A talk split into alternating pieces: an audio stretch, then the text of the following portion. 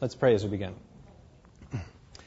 Dear Father, again, we thank you for this time when we can come and think about other things and quietly um, ask you to come into our hearts and minds. So, as we think about Ezekiel and this uh, incredible story, please enlighten us, bring us closer to you. Amen.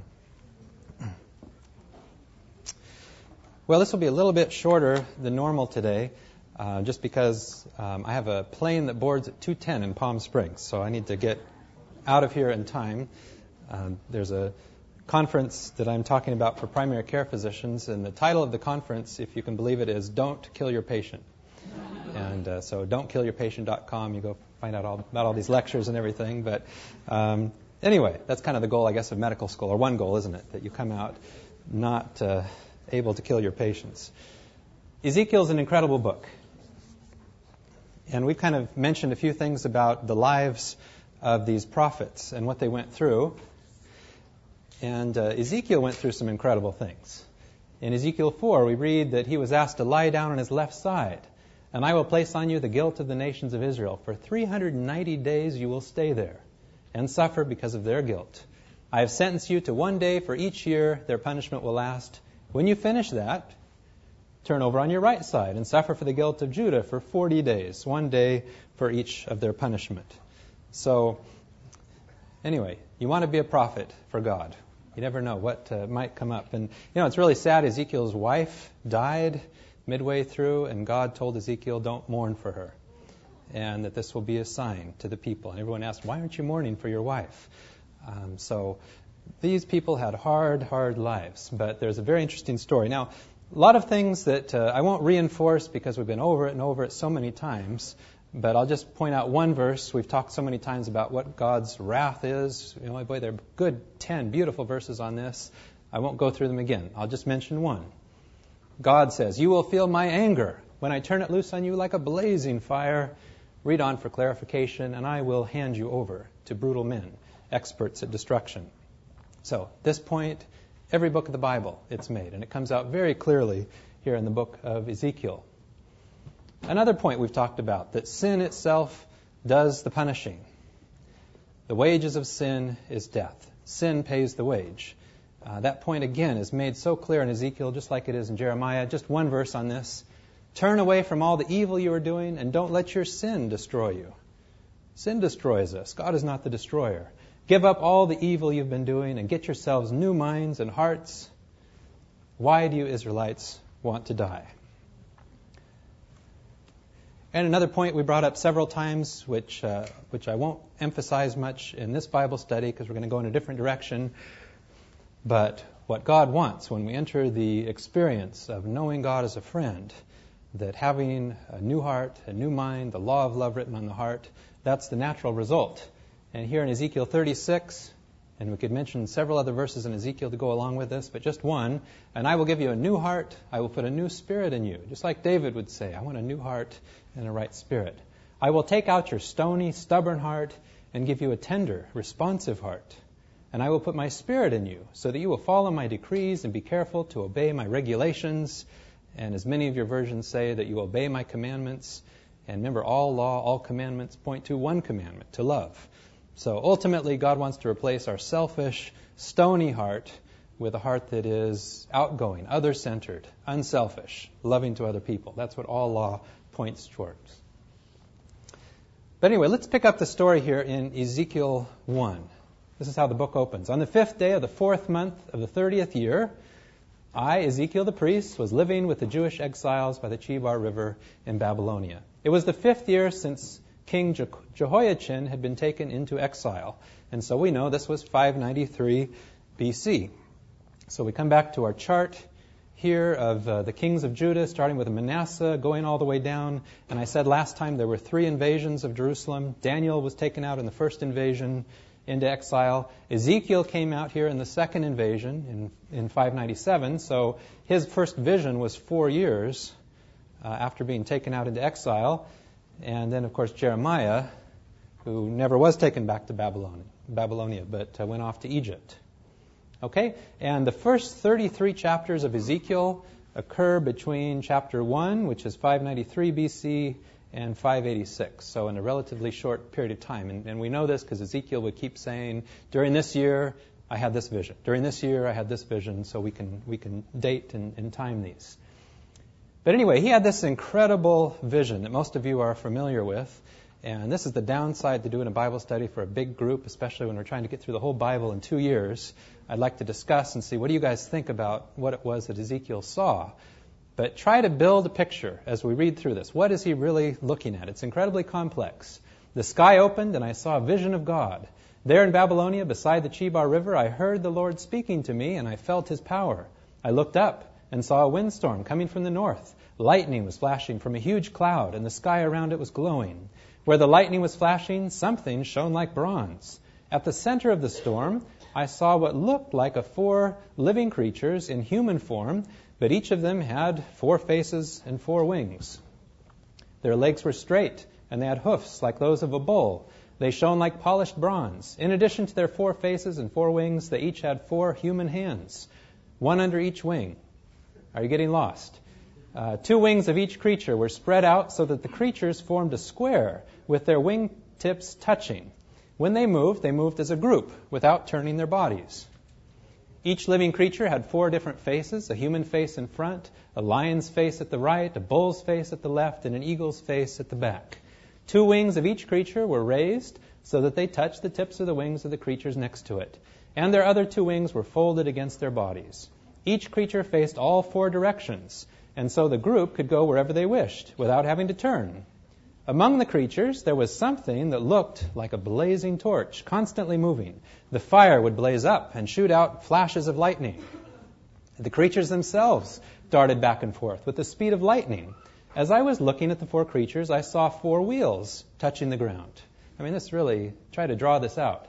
Uh, one beside each of them. All four wheels were alike. Each one shone like a precious stone, and each had another wheel intersecting it at right angles so that the wheels could move in any of the four directions. And some versions say wheels within wheels. The rims of the wheels were covered with eyes. Whenever the creatures moved, the wheels moved with them. And if the creatures rose up from the earth, so did the wheels. The creatures went wherever they wished, and the wheels did exactly what the creatures did because the creatures controlled them. So every time the creatures moved or stopped or rose in the air, the wheels did exactly the same. Above the heads of the creatures, there was something that looked like a dome made of dazzling crystal. There under the dome stood the creatures, each stretching out two wings toward the ones next to it and covering its body with the other two wings. I heard the noise of their wings, made in flight. It sounded like the roar of the sea, like the noise of a huge army, like the voice of the Almighty God. When they stopped flying, they folded their wings, but there was still a sound coming from above the dome over their heads. Above the dome, there was something. You notice how many times he said it's something, kind of like something that looked like a throne made of sapphire. And sitting on the throne was a figure that looked like a human being. It was the first thing we can identify with, really. Uh, the figure seemed to be shining like bronze in the middle of a fire. It shone all over with a bright light that had in it all the colors of the rainbow. This was the dazzling light which shows the presence of the Lord. When I saw this, I fell face downward on the ground and then I heard a voice. So the question is here, you know, and, and unfortunately, the next chapter is not, now, Ezekiel, let me explain to you what you just saw. And we go through in the symbolism, and everything is outlined nicely, and you know we know uh, exactly what Ezekiel was referring to. So, uh, what does all this mean? Well, it'd be interesting to get your thoughts. Uh, Google is not a great place to do theology, but uh, if you type in Ezekiel 1, you get some interesting ideas. But as it goes on, he said, Mortal man, stand up. I want to talk to you. And while the voice was speaking, God's Spirit entered me and raised me to my feet, and I heard the voice continue, Mortal man, I'm sending you to the people of Israel. And goes on with the message.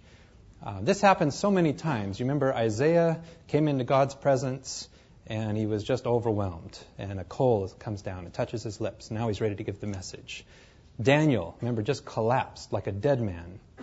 Uh, remember uh, John in the book of Revelation just collapsed at his feet, and uh, the word came, you know, do not be afraid. Okay, so Daniel or Ezekiel here, the Spirit fills him. He's given courage here to give his message. The question is, what does all this mean? I mentioned uh, looking this up in Google, and you will find lots of serious discussions that suggest um, probably the first UFO uh, encounter that was described. And so you'll find lots and lots of descriptions here of wheels within the wheels and uh, how all this might be describing. Ezekiel had this uh, incredible encounter uh, with a UFO. So, what do we think happened? Well, I think it's interesting here, this, this one verse, just to look at a few other versions here. What he saw at the end, I realized I was seeing the brightness of the Lord's glory. Or this was the appearance of the likeness, sort of seemed like the glory of the Lord, and the sight was like the glory of God. And, um, you know, why would God present himself? Why not come, uh, you know, just like Jesus in human form and give Ezekiel a message? And um, I think, again, if we just look at the context of this time, I mean, if you are a follower of the true God in this time and you see God's people are slaves in Babylon, you see Jerusalem surrounded by the army of Babylon, I mean, it would seem like it's pretty much over, right? Maybe you've got the wrong God.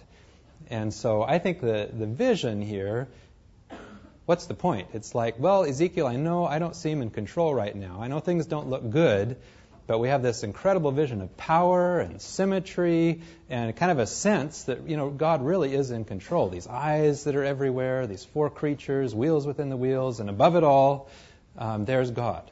So I think the the message. Um, maybe there's a deeper message, and we should go through and you know point out all the symbolism. And I think there may be something to that. But I think the overall message is one of encouragement. Hey, I'm God. I'm in control of the situation, even though it doesn't seem like it. Uh, very similar to the book of Revelation. You know, that was another very, very, very depressing time because uh, people expected Jesus to come back in that generation. And now all the disciples are dead, and John is the only one left, and he's imprisoned, uh, remember, off in the island of Patmos. And so it just kind of seemed like it's hopeless. And we get this great book, The Revelation of Jesus Christ. What's the point of that book? Well, we read it through, and every t- single time we come to a head or a horn, we stop for three weeks and try to map it out and figure out what that refers to. Uh, but if you just read that book through as a whole, and remember that's the way it was done in those days. The scroll arrived in church, you sat down, someone read through the whole scroll. They couldn't stop and say, wait, let's make a chart, let's uh, get the timeline in. They read the whole book all the way through. And the message overall of the book of Revelation was not just a message for us of dates and times, but the message to those people in that time is hey, God is still in control. And if you read the whole book of Revelation, you find out that God wins. Okay, so I think uh, there's a big picture that sometimes we miss when we dissect things up uh, too much. So, anyway, get this incredible vision. And uh, something I haven't brought up too much, but it comes up in every single book we've talked about recently, and that is about the prophets and how the prophets, the people who are supposed to lead the people into the truth, uh, almost never do a very good job of it. It's quite amazing here. And this is how Ezekiel would describe it. The Lord spoke to me, Mortal man, he said, denounce the prophets of Israel, who make up their own prophecies. Tell them to listen to the word of the Lord. This is what the sovereign Lord says. These foolish prophets are doomed. They provide their own inspiration and invent their own visions. People of Israel, your prophets are as useless as foxes living among the ruins of a city. Their visions are false, and their predictions are lies. They claim that they are speaking my message, but I have not sent them. Yet they expect their words to come true. They really think that they are getting visions and inspiration from God. I tell them, those visions you see are false, and the predictions you make are lies. You say that they are my words, but I haven't spoken to you. I think this is a, a critically important message for us. And the point I'm going to try to make overall is that our own understanding of truth, we need to settle for ourselves and not rely on anyone else um, for that. And just listen to a few other Bible writers here. Jeremiah, we read this last time. The priest did not ask, Where is the Lord? My own priests did not know me. The one speaking for God did not know God. In Hosea, don't point your finger at someone else and try to pass the blame. Look, you priests, my complaint is with you.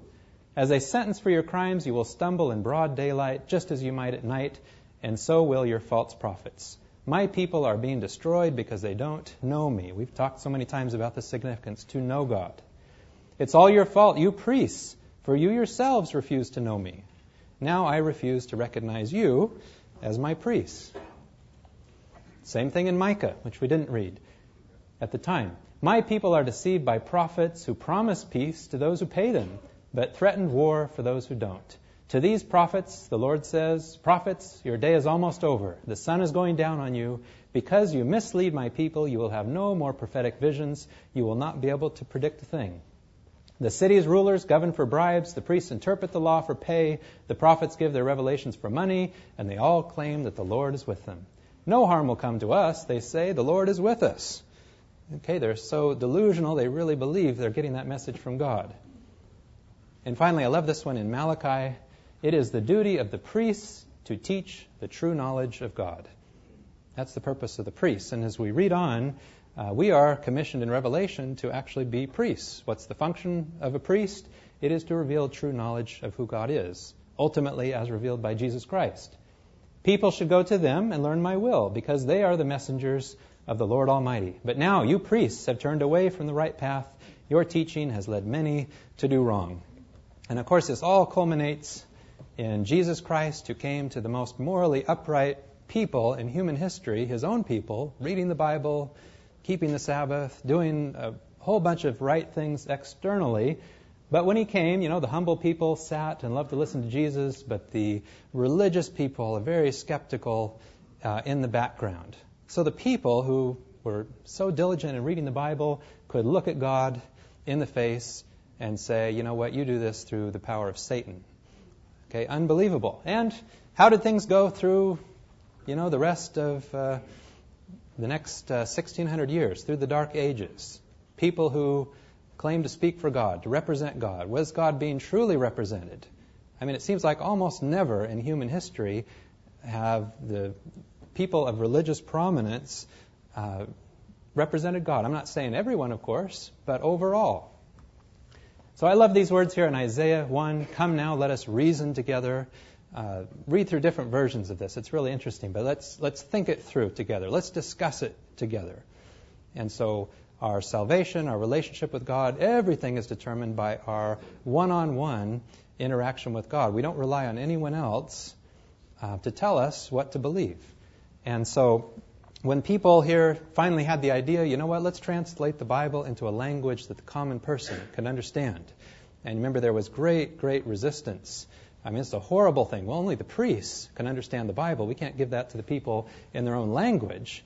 And so we have people like uh, Tyndale who would say to a priest, If God spare my life ere many years, I will cause a boy that drives the plow to know more of the scriptures than you do.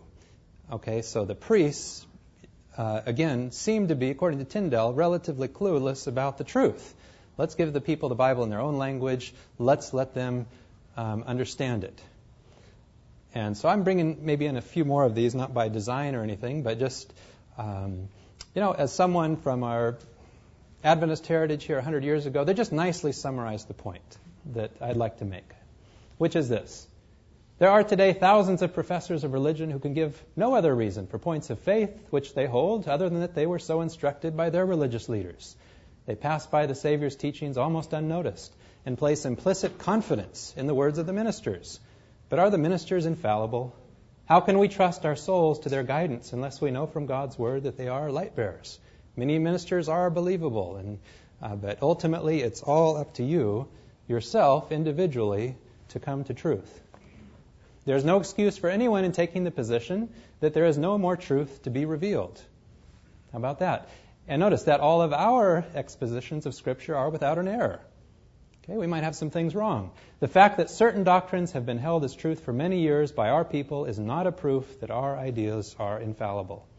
Age will not make error into truth, and truth can afford to be fair. No true doctrine will lose anything by close uh, investigation. Beautiful. And then the last one here. Every human being created in the image of God is endowed with a power akin to that of their Creator. Isn't that incredible? What is that? Individuality, power to think and to do. The men in whom power, this power is developed are the men who bear responsibilities, who are leaders in enterprise, and who influence character. It is the work of true education to develop this power, to train the youth to be thinkers and not mere reflectors of other men's thoughts. So that's why, for me, the importance of daily Bible reading, prayer, Because really, when you open the Bible and you prayerfully read it, you are inviting God to be right there. And in that process, I mean, it's, it's hard at the beginning because things don't make sense, maybe. But as you read on, you read on, you read on, you read it through again, you put more and more things together, uh, things fall into place. And you're ultimately relying on God to lead you to the truth, not uh, someone else. Okay, you might not come to absolute truth, but you are entering into that eternal life experience of knowing God as a friend. Well, there's a phrase that comes up 46 times in the book of Ezekiel my holy name. Far more than any other uh, book of the Bible. I'll just bring up uh, one or two passages of this, but what does it mean? My holy name. In Ezekiel 36, wherever they went, they brought disgrace on my holy name. Because people would say, These are the people of the Lord, but they had to leave this land. That made me concerned for my holy name, since the Israelites brought disgrace on it everywhere they went. Now then, given the Israelites, give the Israelites the message that I, the sovereign Lord, have for them. What I am going to do is not for the sake of you Israelites, but for the sake of my holy name, which you have disgraced in every country where you have gone.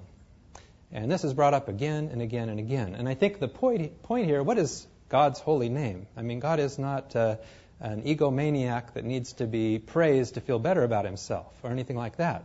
But what's happening here is God's holy name has been trashed by his own people. I mean, his own people, meant to reflect his character, to evangelize the entire world, are in captivity. I mean, he calls out Abraham, he has this good friend, and what happens? A few hundred years later, they're in bondage in Egypt. So he brings them out as slaves, tries to do all these things, intervenes in a thousand ways, as we've tried to show, and now they're all back in slavery again. And so, if you are anyone on planet Earth and you're asked about the Israelites during this time and about their God, what would you think about their God? A God of slaves is not worth much, is he? So, um, the point here is God's reputation, his holy name, has been thoroughly trashed by his people. That's why God's concerned about it, because his reputation, his character, is what wins people to him. In Ezekiel 5, the sovereign Lord said, Look at Jerusalem. I put her at the center of the world, with other countries all around her. But Jerusalem rebelled against my commands and showed that she was more wicked than the other nations, more disobedient than the countries around her. Jerusalem rejected my commands and refused to keep my laws. And God put Jerusalem at the center of the world for a reason. It was to be a witness, a great light that would shine throughout the entire world. And instead, it became a great uh, disgrace. But Ezekiel has a promise here. I will make sure that my people Israel know my holy name, and I will not let my name be disgraced anymore. And this prophetically is looking forward to a passage that uh, we've read probably every other Bible study. John 17. Eternal life is to know you, the only true God, and Jesus Christ, whom you've sent. How do we know the true God? It is through the revelation of the true, true God, Jesus Christ, God in human form. And Jesus would say, I have glorified you on earth by finishing the work, the mission that you gave me to do. What was it? I have revealed your name, your holy name, your character to those whom you took from the world to give me. So Jesus came ultimately to clear it all up. We want to know what God is like. We want to see his true character. Jesus came to reveal what God is like, and only then is God's holy name, his reputation, um, is only safe and secure in our minds when we have come to believe that God is just like Jesus. That's when, uh, that's when God's character is vindicated. And again, that's when we really want to come to God. Only when we believe, hey, He's just like Jesus, kind, gentle, humble, forgiving. That's a God you want to get close to. Okay, a last uh, point here I'll just make on the book of Ezekiel. Um, Ezekiel was one of many prophets that saw God and saw Satan. Remember Isaiah saw God, his very presence, and then he also has this vision about the king of Babylon. Um, Ezekiel, we just opened up, saw the glory of God. This whole thing was repeated in Ezekiel 9. He saw God again. And I think he also saw the enemy. And I just want to point out here in, in the last few minutes um, what I consider to be the importance of incorporating a bigger picture to our understanding of what's going on in the Bible. That we not just focus on here, planet Earth, my own personal salvation. You know, of course, that's very important. But about things that we don't see, uh, but yet that the Bible invites us to understand. So Ezekiel has this vision about the king of Tyre. Son of man, Give the prince of Tyre this message from the sovereign Lord. In your great pride, you claim, I am a god. I sit on a divine throne in the heart of the sea. Sea is always where the people are in the Bible. Son of man, weep for the king of Tyre. Give him this message from the sovereign Lord. Now, who does this sound like? You were the perfection of wisdom and beauty. You were in Eden, the garden of God. Your clothing was adorned with every precious stone red carnelian, chrysolite, moonstone, beryl, onyx, sapphire, turquoise, emerald. Okay, God doesn't seem to be against jewelry here, at least before the entrance of sin, because this being is adorned with all these jewels, all beautifully crafted for you and set in the finest gold. They were given to you on the day you were created. I ordained and anointed you as the mighty angelic guardian. You had access to the holy mountain of God and walked among the stones of fire. Again, the fire of God's presence, uh, it's not harmful. Okay, and this being, before sin, walked in the very presence of God. You were blameless in all you did from the day you were created until the day evil was found in you. Your great wealth filled you with violence, and you sinned. So I banished you from the mountain of God. I expelled you, O mighty guardian, from your place among the stones of fire. Your heart was filled with pride because of all your beauty. You corrupted your wisdom for the sake of your splendor. So I threw you to the earth and exposed you to the curious gaze of kings. Kind of interesting. You defiled your sanctuaries with your many sins and your dishonest trade.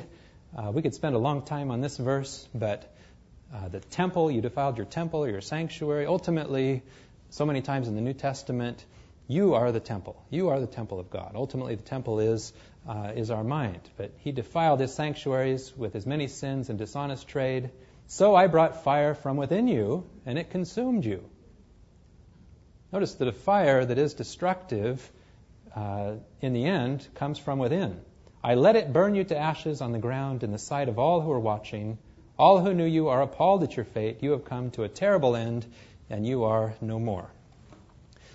So, we mentioned uh, how many times in the Old Testament, like in Isaiah, where we initially have this prophecy which fit for that time with the boy that meant something to King Ahaz, but then it prophetically looked forward to someone much greater, um, Jesus Christ. And um, in uh, Isaiah, same thing. And here I think we have this message about King of Tyre, but then it parallels to someone much greater. And this seems to, to fit, to my understanding, pretty well with, uh, with Satan. I won't read this through again, but you remember the passage in Isaiah 14 where this description, I will ascend, I will rise to great heights, above the stars of God. This, this pride that is always referred to as, uh, as ultimately uh, the origin of Satan's problem. Remember, the, the principle of God's kingdom is other centered, other focused, outgoing love. So sin ultimately began when an intelligent being began to work in the opposite principles take take, selfishness. And so we have these, these two principles at war, not a battle of tanks and lightning bolts and all of that, but uh, the, the war of really two principles of operation, which Satan's kingdom is survival of the fittest. I will kill you so that I might live. And God's principle is other centered love. God came in human form saying, I will lay down my life so that you might live. Exactly uh, opposite principles here. And one might ask, Sure, Satan is in the Old Testament, but he's really quite veiled, isn't he? I mean, we see him at the tree, we see him in the book of Job, Zechariah, here Isaiah, uh, Ezekiel, uh, but not in that many places. And one explanation that uh, kind of appeals to me is I mean, these people worshiped everything, right? Eager to worship everything. And so it almost seems like God kind of kept Satan under wraps a little bit. But notice what's the first thing God did? In human form, he's baptized right away. He's off to the desert has this encounter with Satan, and it's like he didn't want to really expose and reveal Satan until he could defeat him. So Jesus came, exposed Satan, defeated him, and uh, now we put all these pieces together again about the great controversy. And so in Revelation, this is really where we find out about this war that broke out in heaven.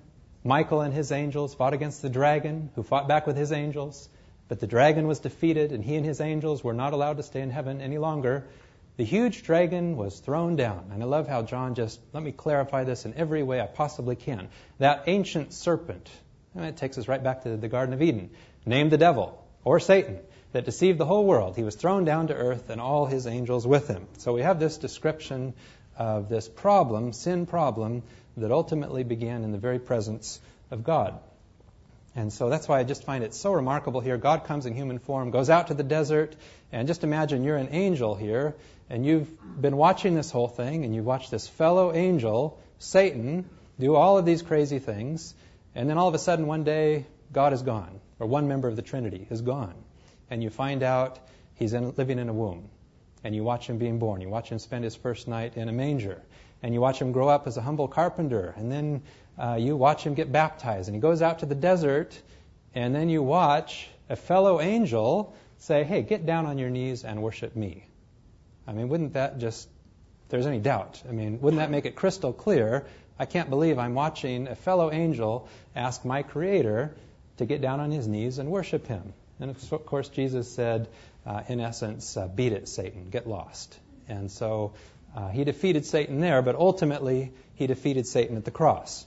So I think this understanding of a great controversy perspective really adds a, a very important depth to our understanding because ultimately, here's who the enemy is. We are not fighting against human beings, but against the wicked spiritual forces in the heavenly world, the rulers, authorities, and cosmic powers of this dark age. And would that not be referring to Satan? So, um, our own prayer life, everything around us is in the context of this great controversy with forces um, here on either side. I think it really helps us to understand also all the evil in this world and bad things happening to good people, that there is this great controversy going on. So it helps us to understand, I think, freedom in a world of rebellion. For example, the tree. I mean, just the fact that that serpent is in the tree should invite us in Genesis 3 to think, okay, now something must have been going on. The Bible doesn't explain it, but why does God have this wonderful creation process and now we've got this serpent in a tree? Something happened before Genesis 1 1. And that's why we have to put the whole Bible together. But one point here about the tree could be, you know, did God just put the tree there as a test of obedience? I just want to see if they can obey. So I'm going to put a tree there.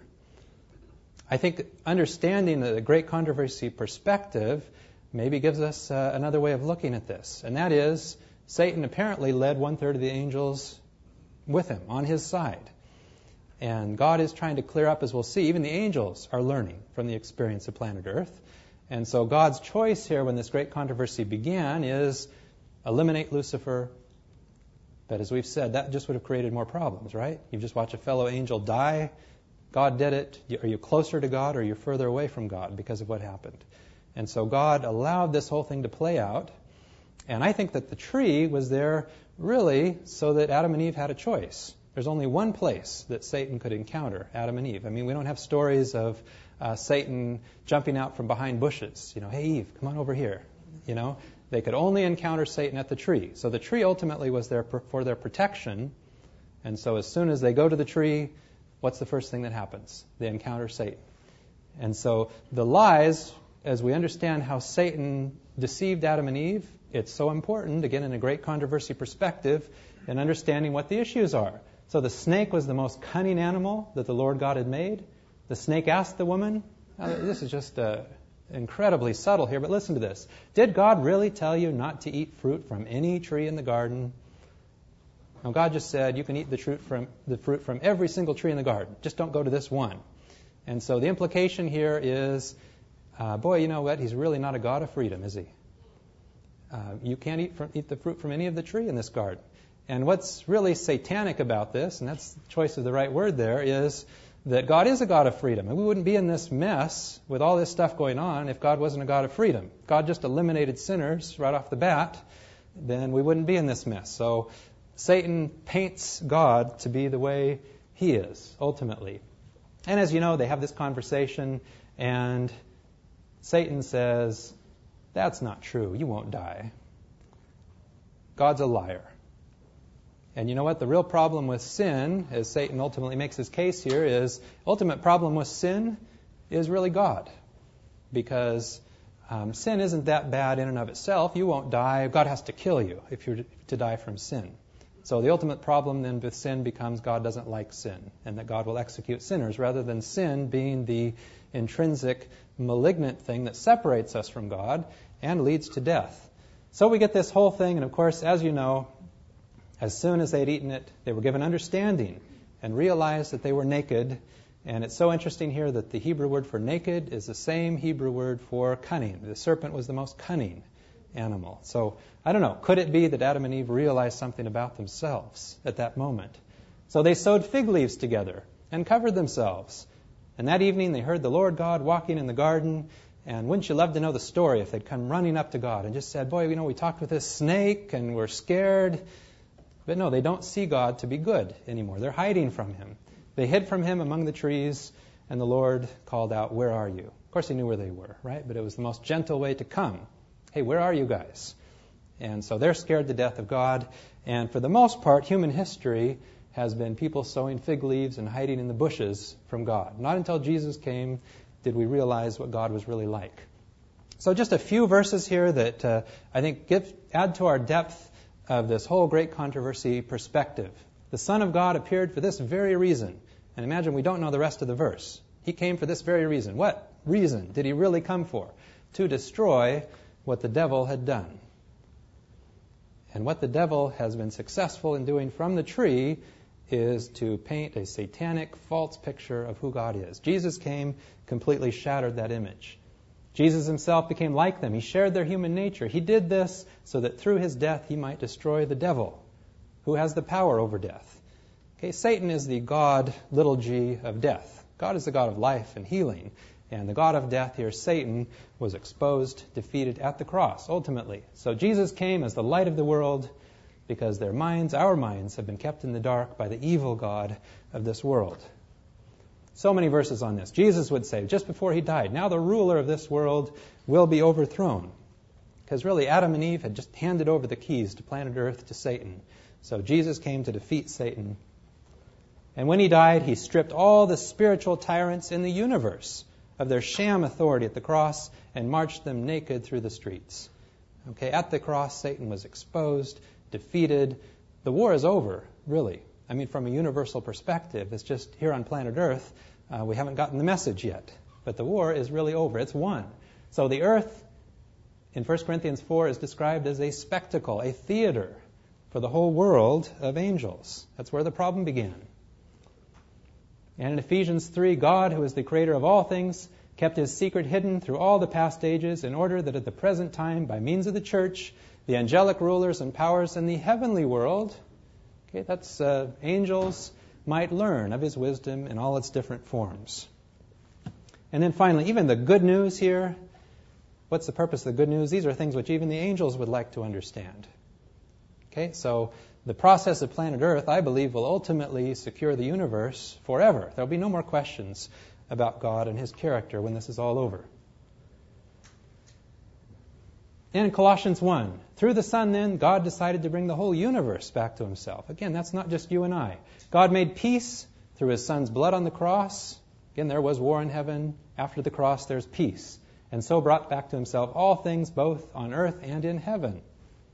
At one time, you were far away from God and were His enemies because of the evil things you did and thought, but now, by means of the physical death of His Son, God has made you His friends. And uh, I won't read this verse, but in John 8, I love this translation here, the Jewish New Testament, where the Pharisees tell Jesus, You are of your father the devil. And Jesus says, Well, let me tell you something. And he goes through, gives them some hard words, and then would describe Satan this way Indeed, he is the inventor of the lie. Singular, not plural. The lie is ultimately the singular lie about who our God is. Okay, the father of the lie about God. So when we read words like, You will know the truth, and the truth will set you free. Jesus Christ came to bring us the truth about who God is, and that is the truth that shatters the lies and sets us free. So let's pray.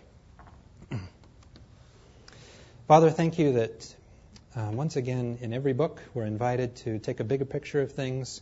Help us to understand. Help each one of us individually to take the time, spend with you, settle it in our own minds for ourselves, and come closer and closer to a God who's good kind, just like Jesus. Amen.